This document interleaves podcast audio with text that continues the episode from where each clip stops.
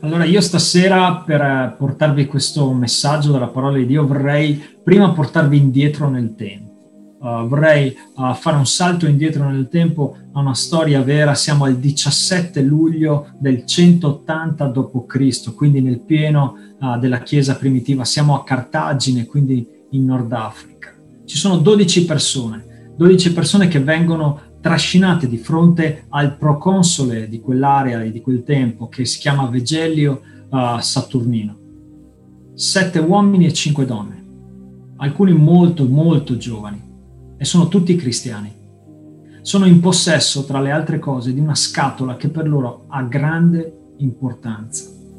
Il proconsole uh, offre loro la libertà subito uh, se promettono di tornare al buon senso il buon senso significa per lui abbandonare queste storie del cristianesimo e eh, inginocchiarsi al re, all'imperatore e sacrificare agli dei. Ma quei dodici, per voce di uno di loro, rispondono uh, testualmente non abbiamo mai fatto del male a nessuno, non abbiamo commesso atti iniqui o maledetto qualcuno, anzi quando siamo stati trattati male abbiamo ringraziato perché noi rispettiamo i governanti. Rispondono così insieme per voce di uno di loro che si chiama Speratus, tra l'altro. Uh, lui, questo ragazzo, cerca di spiegare al proconsole uh, la propria fede, ma il proconsole, questo Saturnino, lo blocca immediatamente e gli dice non vi presterò orecchio mentre cercate di dire malignità circa la nostra religione. Al contrario, giurate subito sul genio del nostro Signore, l'imperatore. A quel punto a questi dodici giovani sono di fronte a un bivio, sono sospettati di essere cristiani. E si sa che i cristiani credono che ci sia solo un re sopra ogni altro re. E quindi sono di fronte a un bivio. Ed è lì che uh, il loro portavoce getta le carte sul tavolo, scopre tutte le sue carte, poiché loro hanno già deciso di seguire Cristo, non solo di credere in Cristo, hanno già deciso di seguirlo. E dicono non riconosco e non riconosciamo l'autorità di quest'epoca, piuttosto io servo il Dio che nessun uomo può vedere con gli occhi. Non ho rubato e se ho comprato qualcosa ho anche pagato le tasse. Io riconosco il mio di Signore, che è uno ed è il Re dei Re e il Signore di tutte le nazioni. Questa è la risposta che dà per voce, dando voce a tutti gli altri. E a questo punto ovviamente il, il proconsole si arrabbia, uh, si irrita, però uh, essendo le uh, esecuzioni al tempo qualcosa che possono sobillare il pubblico e quindi creare magari dei tumulti se c'erano altri cristiani in giro, gli offre 30 giorni per ripensarci dice a questi 12, vi do 30 giorni per ripensarci, poi tornerete qui e sacrificherete gli dei, inginocchiandovi all'unico imperatore uh, di Roma. E loro semplicemente lo guardano negli occhi e dicono no, è inutile che ci dai 30 giorni, perché noi non sacrificheremo gli dei, noi non ci inginocchieremo di fronte a questo re. A quel punto ir- irritato uh, il proconsole uh, dice al di là delle chiacchiere voglio uh, scovare una prova, al di là di quello che avete de- da dire, che sia uh, in qualche modo utile a liberarmi di voi seduta stante. E chiede loro cosa c'è in quella scatola così preziosa per voi. E loro danno questa risposta, dicono i libri e le epistole di Paolo, un uomo giusto siamo nella Chiesa primitiva, siamo nel 180 d.C. e questi dodici fratelli giravano per Cartagine con dentro eh, in questa scatola le pergamene, le epistole dell'Apostolo Paolo. La prova è schiacciante e nemmeno, e nemmeno tanto nascosta perché questi dodici non la nascondono. Vengono trovati colpevoli di seguire la fazione dei cristiani. Questa è la loro colpa. E vengono trascinati fuori e uccisi, uno a uno. Sono i dodici martiri scillitani, cosiddetti, uh, di cui riportano alcuni uh, storici del tempo. Seguire Cristo a quei tempi uh, richiedeva una fede pericolosa, una fede non comoda, non iperprotetta. A quel tempo il compito delle pecore di una chiesa era farsi discepolare dalle guide della chiesa per andare nel mondo a fare discepoli. Questo era il compito uh, di ogni pecora. Non erano dei clienti che esigono un prodotto e se non gli piace cambiano pro- fornitore. Non era questo. E il compito dei pastori al tempo era, era allevare delle pecore che andassero in mezzo ai lupi, come quei dodici. Non allevavano uh, pecore che stavano comode perché stessero comode in mezzo ad altre pecore. Siamo sicuri che quella fede pericolosa fosse richiesta solo a quel tempo? O forse è qualcosa uh, dobbiamo, per cui dobbiamo interrogarci anche oggi? La scelta di Denise o la scelta del pastore Mango non è un'anomalia del sistema. Parlo soprattutto ai più giovani, non è un'anomalia del sistema, è la routine di un sistema, del sistema Chiesa. La scelta di Denise deve tornare ad essere nelle nostre chiese una routine della Chiesa, non un'anomalia. La Chiesa è sempre stata, fratelli e sorelle, è sempre stata un'arca aperta a ogni tipo di animale in circolazione. È sempre stata così. Da quando è stata in qualche modo, da quando abbiamo cercato in qualche modo di trasformarla in una specie di fortezza, o stiamo forse cercando di trasformarla in una specie di fortezza dalle cui torri magari spariamo delle frecce alle persone fuori o dentro le cui mura magari uh, annoiati dai nostri culti ci avveleniamo con trame da Netflix. No, noi non, non, permetteremo che questo accada. La Chiesa non è una fortezza, la Chiesa nasce per essere un'arca aperta al mondo e si assume questo rischio e questa responsabilità. La nostra non può essere una Chiesa facile, e non può essere una fede facile, nemmeno oggi. Cristo non nascose mai la tribolazione, non nascose mai la persecuzione ai suoi e a noi. Nel mondo avrete tribolazione, ma tranquilli io ho vinto il mondo. Questo ci dice il nostro Signore Gesù nel Vangelo di Giovanni. Allora forse quei dodici martiri, arrivo al passo di oggi che vorrei condividere con voi, nella loro scatola dove portavano le epistole di Paolo, forse in quella sta- scatola avevano anche l'epistola ai Romani. E al capitolo 12 dell'epistola ai Romani di Paolo c'è una specie di vademecum, una, un insegnamento uh, su come fare la differenza come cristiani nel mondo. Ed è, io vi invito, fratelli, sorelle, a leggervelo con calma, bene, tutto quel capitolo 12, tutta la lettera ovviamente, ma quel capitolo 12 nei prossimi giorni e sarete uh, sicuramente ispirati a fare la differenza nel vostro mondo come cristiani. Vorrei uh, che guardassimo alcuni versetti uh, di questo passo questa sera insieme. Al versetto 1 della lettera ai Romani, capitolo 12, leggo, vi esorto dunque fratelli per la misericordia di Dio a presentare i vostri cuori in sacrificio vivente e santo gradito a Dio, questo è il vostro culto spirituale. Wow, cioè qui c'è già libri hanno scritto su sta roba, c'è già mille sermoni su questa cosa qui. Di fronte alla misericordia del nostro Dio che ci dà tutto, ci dà la nostra vita, ci dà tutto quello che contiene la nostra vita e di fronte al nostro peccato ci dà suo figlio come sacrificio in salvifico per noi, di fronte a tutto questo la reazione del cristiano è noi siamo chiamati, noi vogliamo donarci a te, oh Signore. Noi vogliamo donarci a te, oh Signore, e noi vogliamo donarci al prossimo. Queste sono le due chiavi di lettura di questo versetto base. Noi ci doniamo al mondo, noi ci doniamo a Dio. Ci doniamo a Dio come? Noi siamo il Tempio dello Spirito Santo, dicono le scritture. Uh, ci doniamo a Lui sul suo altare, ci mettiamo proprio davanti al nostro Signore nel suo altare e quindi davanti a Lui noi non concepiamo più la nostra fede e la nostra vita di Chiesa come esclusivamente il culto domenicale, importantissimo, uh, ma iniziamo a pensare che tutta la nostra vita è un culto spirituale a te. Tutta la nostra vita, mio Signore, è davanti a te, la metto davanti a te. Non gli nascondiamo niente perché non si può, non si può e quindi glielo mettiamo tutto davanti e siamo pronti a rendertela, Padre. Come? Come? In che modo? Ce lo chiede in maniera chiara. Rendetemela al prossimo.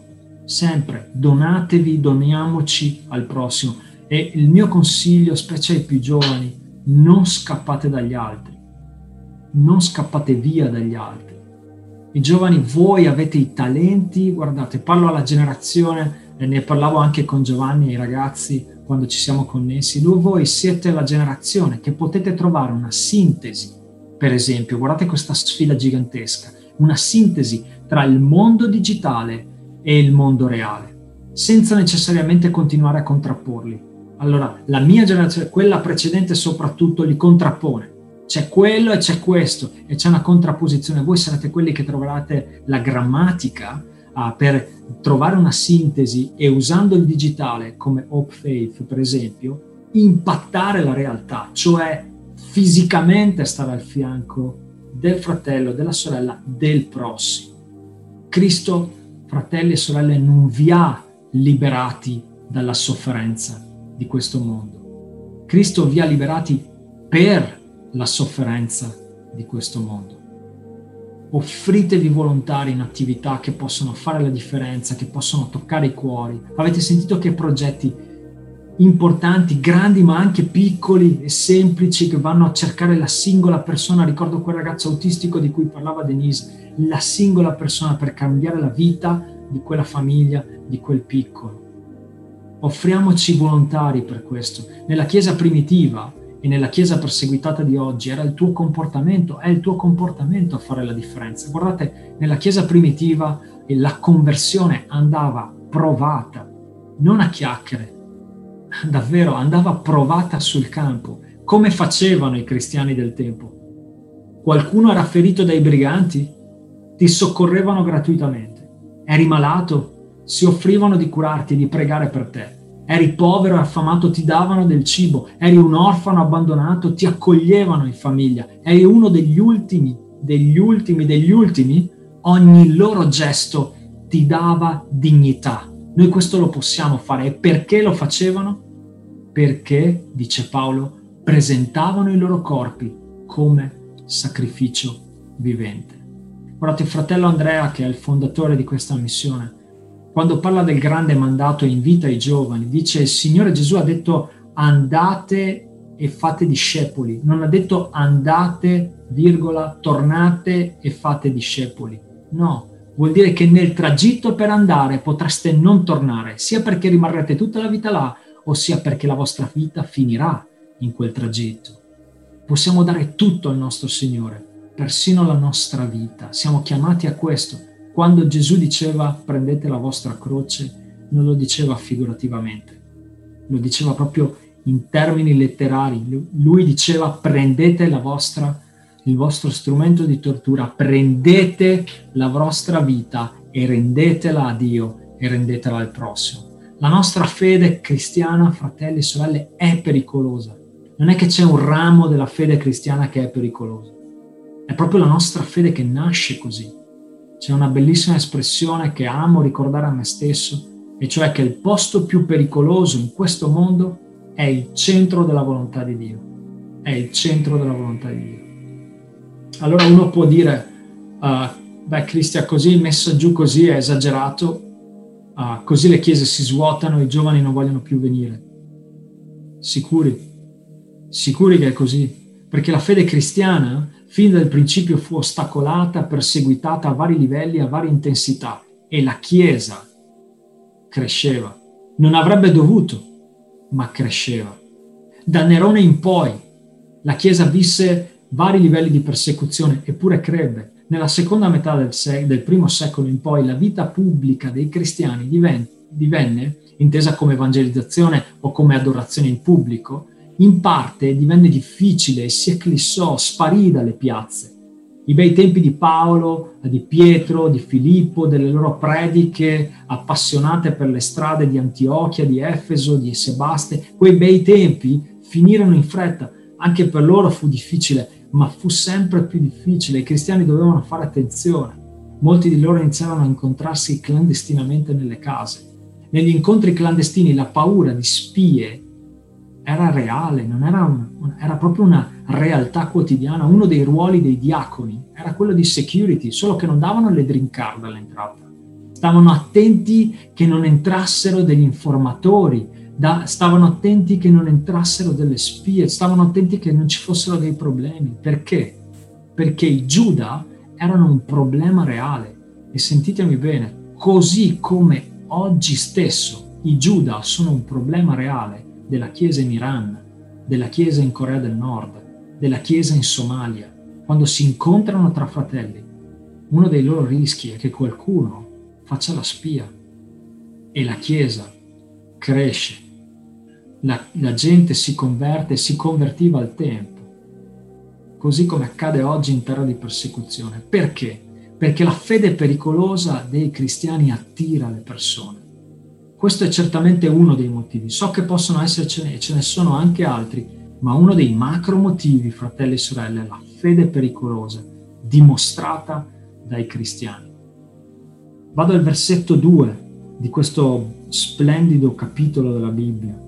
Non conformatevi a questo mondo, ma siate trasformati mediante il rinnovamento della vostra mente affinché conosciate per esperienza quale sia la volontà di Dio, la buona, gradita e perfetta volontà. Ricordate la scatola dei dodici martiri con le epistole di Paolo. Conteneva per loro un tesoro, un, tero, un tesoro di vitale importanza. Erano, era la parola di Dio. Alimentandosi di essa, loro crescevano nella fede, la loro mente si rinnovava, come succede a noi. Noi studiando la parola, ascoltandola da altri, noi, la nostra mente viene rinnovata nei principi, che poi utilizzeremo per fare le nostre scelte. La vostra fede, come quella dei vostri pastori, delle vostre fratelli e sorelle, è in evoluzione, cresce mentre si segue il Cristo. Noi siamo in un cammino verso il cielo. Cristo scelse così che fosse progressiva la nostra crescita ed è così per noi. So che viviamo in un'epoca del tutto qui e adesso uh, però non funziona con un click, non funziona con un touch, è un'illusione, la vostra fede va alimentata ogni giorno, ogni mese, ogni anno e ogni step che farete, ogni passo che farete, stando e perseverando con il vostro Signore, si compierà quello che Paolo dice affinché conosciate per esperienza, dice, quale sia la volontà di Dio. Mentre la vivete, mentre la sperimentate, mentre seguite Cristo nei suoi passi, la vostra fede, la mia fede cresce. C'è Bonhoeffer, questo teologo tedesco che ha ispirato tantissime persone durante la seconda guerra mondiale, scrisse cose importanti e scrisse una cosa alla sua chiesa.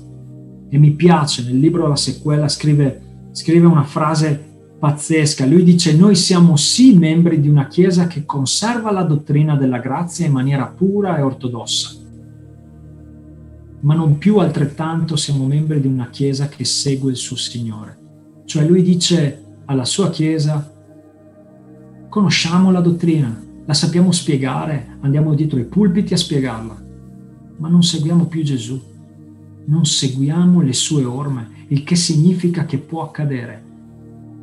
Facciamo che non accada nel nostro paese, che dividiamo il credere dal seguire Cristo non vanno divisi, ce lo siamo predicati tante volte, rifacciamolo stasera.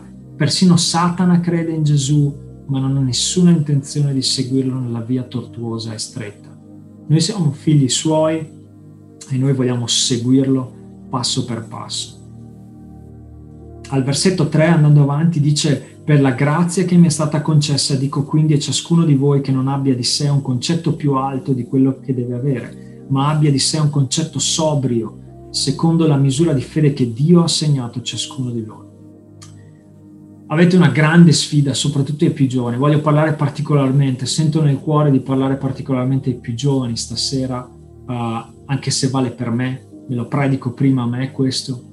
Vivete, viviamo in un mondo di persone irrisolte, di persone non compiute. Cosa significa questo? Che ci sono cinquantenni, quarantenni, sessantenni che si comportano come ragazzini perché loro, il loro carattere non è ancora formato. La nostra società invita ad essere sempre adolescenti per sempre. Perciò ci sarà sempre più necessità di persone che invece il carattere ce l'abbiano. E per carattere intendo uno degli elementi essenziali per formare il nostro carattere è capire i propri limiti e capire i propri talenti. E come fai?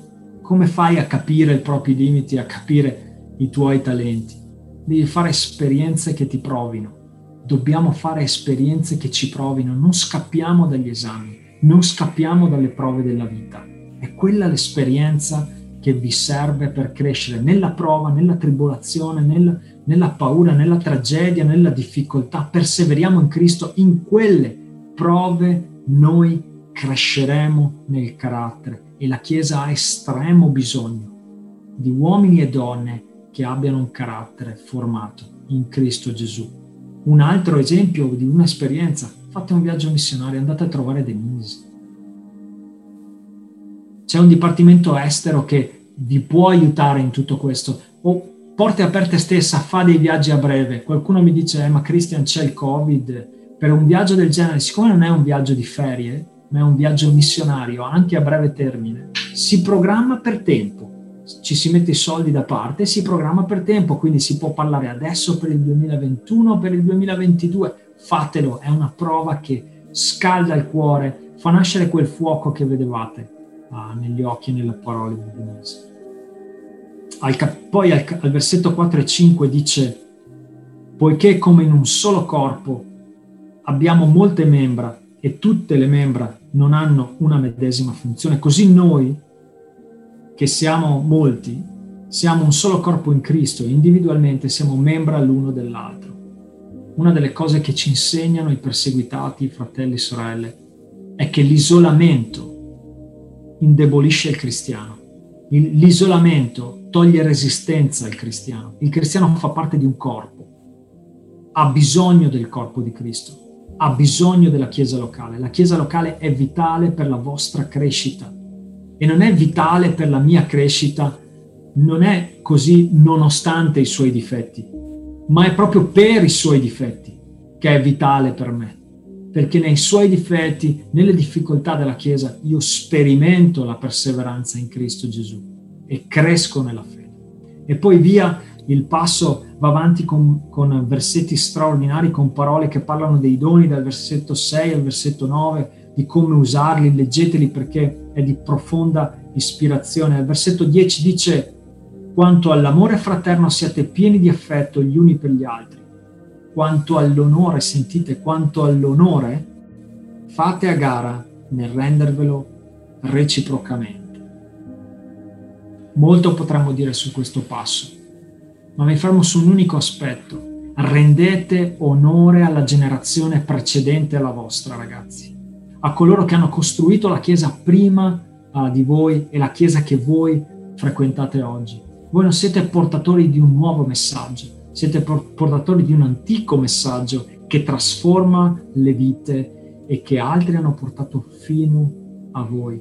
Onorate la generazione precedente e onorare la generazione precedente non significa clonarla, non significa duplicarla. Voi dovete essere diversi, voi inevitabilmente dovrete emanciparvi come si fa dai propri genitori, così anche dalla generazione precedente. Cioè dovrete fare quello che deve fare un buon figlio nei confronti di papà e mamma.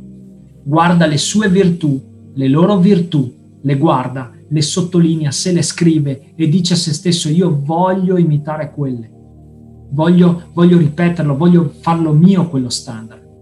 Mentre per quanto riguarda gli errori li accantona, no, quelli non li voglio fare. Questo si chiama discernere il bene e il male, di cui lo stesso Paolo parla in questo, in questo mm, capitolo, quando dice aborrite il male e attenetevi fermamente al bene, lo dice anche dentro la Chiesa.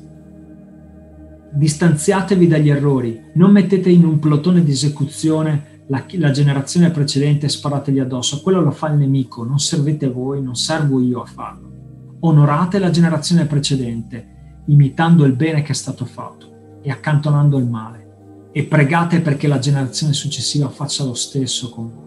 Nello stesso capitolo del, uh, di Paolo, più avanti, lui dirà che dobbiamo avere un medesimo sentimento, forse molti di voi si ricordano questi passaggi che abbiate un medesimo sentimento.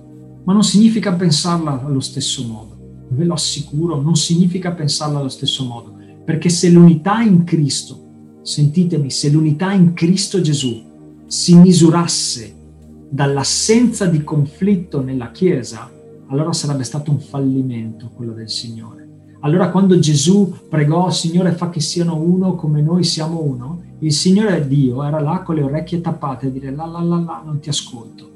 Perché se l'unità in Cristo si misura nell'assenza di conflitti, allora possiamo dire no, non si sta proprio realizzando niente. In realtà in Chiesa ci sono conflitti, specie generazionali, fratelli. È normale che sia così. Se li neghiamo, se li negate, diventeremo di plastica, diventeremo finti e ci accuseranno, come le generazioni fanno ora, di ipocrisia, perché negheremo l'evidenza, diremo che qui va tutto bene, guardate che bella facciata c'è, e in realtà dietro le quinte ci sono conflitti. Non temiamo i confronti, non temiamoli all'interno soprattutto della Chiesa, è il posto giusto. Non ci scandalizziamo per i conflitti che ci sono dentro la Chiesa, ne è pieno il Nuovo Testamento gli atti degli apostoli, chiunque li abbia studiati, lo vede, no? È semplice. Ci sono con- contestazioni, ci sono uh, posizioni differenti la Chiesa in mezzo a questo cresce, si, si confronta. Paolo consiglia anche come fare, con umiltà e ascolto. Basta ascoltarsi, basta dire le proprie cose, basta ascoltarsi e voi avete una battaglia una sfida che è quella sicuramente della, dell'inevitabile tensione e frizione generazionale. E se pensate che questa sia una sfida gigantesca, lasciatevi in eredità, io penso che abbiate ragione. Cioè, avete ragione, è una, una sfida grande, ma non siete soli. Non siete soli, non solo perché c'è un sacco di gente che è con voi, e non solo perché il Cristo è con voi, non solo perché lo Spirito Santo è con voi, ma anche per il fatto che la generazione precedente ha affrontato la stessa cosa in tempi e metodi differenti. Voi costruite su ciò che altri hanno costruito prima di voi. E questo è importante che ce lo ricordiamo, perché sapremo onorare eh, la generazione precedente senza clonarla, ma cambiando la Chiesa e facendo in modo che evolva con i tempi. Guarda, Uh, penso a Giovanni a, a, quando mi presentò Hope Faith e la ragione per cui nacque in periodo di, uh, di, Covid. Se non c'è una risposta a una pandemia come questa da parte della Chiesa, saremmo stati in silenzio per tanto tempo. Quello è, è l'esempio evidente e possiamo dircelo in confidenza tra noi e queste 232 persone connesse. In confidenza ce lo possiamo dire. C'è una parte di, della Chiesa che ha sempre negato uh, l'importanza magari anche di questi strumenti o si è sempre opposta, ma che poi la pandemia li ha costretti a usarli. E allora continuiamo a, interrog- a interrogarci, è, è necessario che sia così, mettiamoci in discussione e i giovani hanno la forza e i talenti per forse introdurci nuovi, uh, nuovi modi per veramente raggiungere le persone col Vangelo in quest'epoca. Al versetto 11, quanto allo zelo non siate pigri, Siate ferventi nello spirito, servite il Signore. Sono gli ultimi due versetti che voglio portarvi. Non siate pigri. Allora, questa è, la, uh, questa è un'epoca pazzesca. Negli ultimi anni è nato questo fenomeno che chiamano uh, sociologicamente il fenomeno dei NIT, uh, cioè giovani che non lavorano e non studiano e non si formano. L'Italia ha il primato europeo del numero di giovani che è così. E ho sentito molti, molti giovani girando l'Italia ripetere frasi come questa. Ci hanno rubato il futuro. Ci hanno rubato il futuro. Io dico ripetere frasi come queste perché non sono frasi dei giovani, assolutamente, sono frasi di vecchi signori che dicono e ripetono nelle aule uh, della politica e nelle aule dell'università o nei talk show e dichiarano cose del tipo abbiamo rubato il futuro ai nostri giovani. Io vi dico non gli credete non gli credete, non li ascoltate. Non imputate al passato il compito che ha il presente. Non imputate al passato il compito che ha il presente. Il presente lo costruite voi, lo costruiamo noi insieme. lamentandoci meno, lamentandoci meno e investendo noi su noi stessi prima.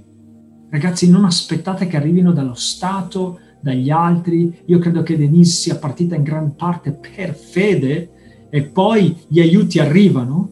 E questo è un esercizio che noi possiamo fare, investire prima noi su noi stessi, investire i nostri risparmi per crescere e sacrificandoci un po' di più, lamentandoci meno, sacrificandoci un po' di più e investendo per prima noi su noi stessi. Non siate pigri, dice Paolo, o mendicherete il futuro. E questa è la verità. Ancora di più nella Chiesa, Paolo dice servite il Signore ferventi nello Spirito. Io credo che nessuna come la generazione di adesso sa che nessun pasto è veramente gratis. Nessun pasto è veramente gratis. Chiunque abbia visto qui The Social Dilemma uh, sa che a un certo punto in, quella, in quel documentario si dice se non paghi per il prodotto, il prodotto sei tu. Beh, noi non vogliamo vivere così. Noi vogliamo e sappiamo che dovremo pagare, che dovremo investire, che dovremo anche investire nella Chiesa, investire nelle missioni, con la nostra tasca, con il nostro tempo, con i nostri rischi, con la nostra vita. Questa è la verità.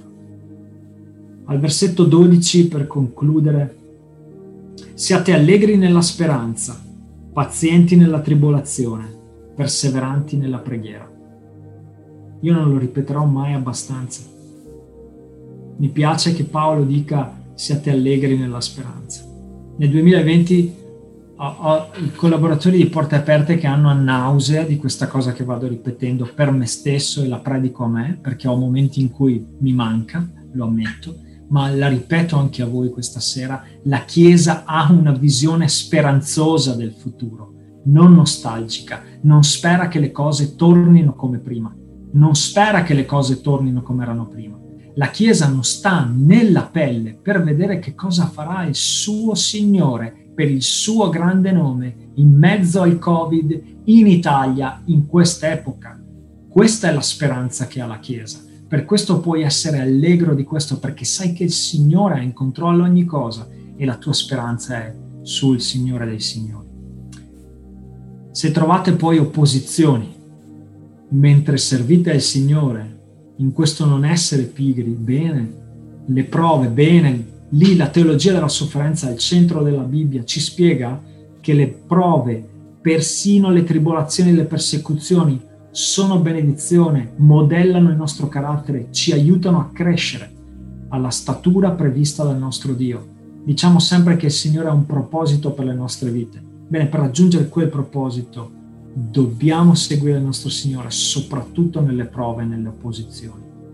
E siate perseveranti, dice, pazienti nella tribolazione, perseveranti che cosa? Nella preghiera, cioè nel parlare con vostro papà, nel parlare con il vostro Dio. Camminate ogni giorno con Lui, trovate la routine quotidiana per parlare con Lui.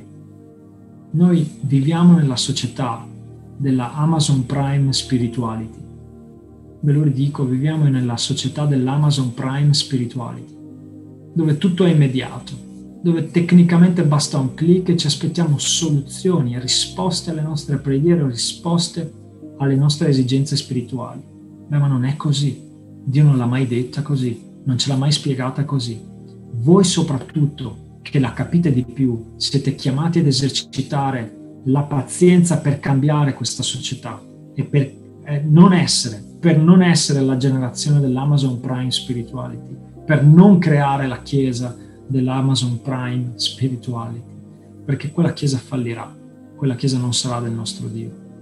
La chiesa primitiva cresceva, forte, perché nuotava controcorrente. Era diversa dal mondo, si comportava in maniera diversa, diversa dal mondo. La sua fede era pericolosa, come lo è per la chiesa perseguitata ma vi faccio e vi lascio con una provocazione. E se fossimo noi la Chiesa primitiva? E se lo fossimo ancora noi? Se invece di continuare questi parallelismi, eh, ma quelli erano tempi, se invece fossimo noi quella Chiesa, in fondo non è mai sparita, noi siamo l'eredità di quella Chiesa e ci sono milioni di fratelli e sorelle che vivono esattamente quel tipo di opposizione oggi, non ieri, ma oggi la vivono in molti paesi ed sono paesi dove la Chiesa cresce. Ma anche nel mondo occidentale, anche in Italia, ragazzi, siamo molto vicini al mondo di Pietro e Paolo. Mi spiego, per certi versi siamo molto vicini. Nel cuore delle nostre città ci sono templi, esattamente come all'epoca di Roma, di Corinto e di Atene. Questi templi hanno solo divinità differenti, sono solo cambiate le divinità rispetto a quei tempi. Loro avevano Zeus, avevano Atena, Hermes, avevano l'imperatore Augusto. Noi abbiamo il progresso, la prosperità, il potere. Loro avevano gladiatori, noi abbiamo i calciatori, gli influencer. Loro avevano imperatori, noi abbiamo le celebrities. Siamo noi la Chiesa primitiva. Dobbiamo riafferrarlo questo. Siamo noi l'eredità di quella Chiesa, il nostro compito, il vostro compito come quello di ogni generazione, è discernere questi tempi, interpretarli per diffondere il Vangelo in questo mondo spezzato, usando i talenti che Dio vi ha dato, superando la sordità, la sordità dell'epoca che viviamo, superando la sordità della Chiesa in cui siamo nati magari, perché Dio ci ha dato questo compito, estendere la sua gloria in ogni epoca, in ogni situazione. Una volta capito i tempi, agire, non staremo fermi, non staremo fermi. E stiamone certi, troveremo opposizione, troveremo ostacoli, troveremo conflitti fuori e li troveremo dentro in chiesa. Servirà una fede pericolosa. È il mio ultimo consiglio. Osservate da vicino chi la fede pericolosa è costretta a viverla ogni giorno, cioè i perseguitati, e sarete ispirati, ispirati a seguire il nostro Signore in ogni circostanza, perché il sì a Lui vale sempre la pena. Dio vi benedica.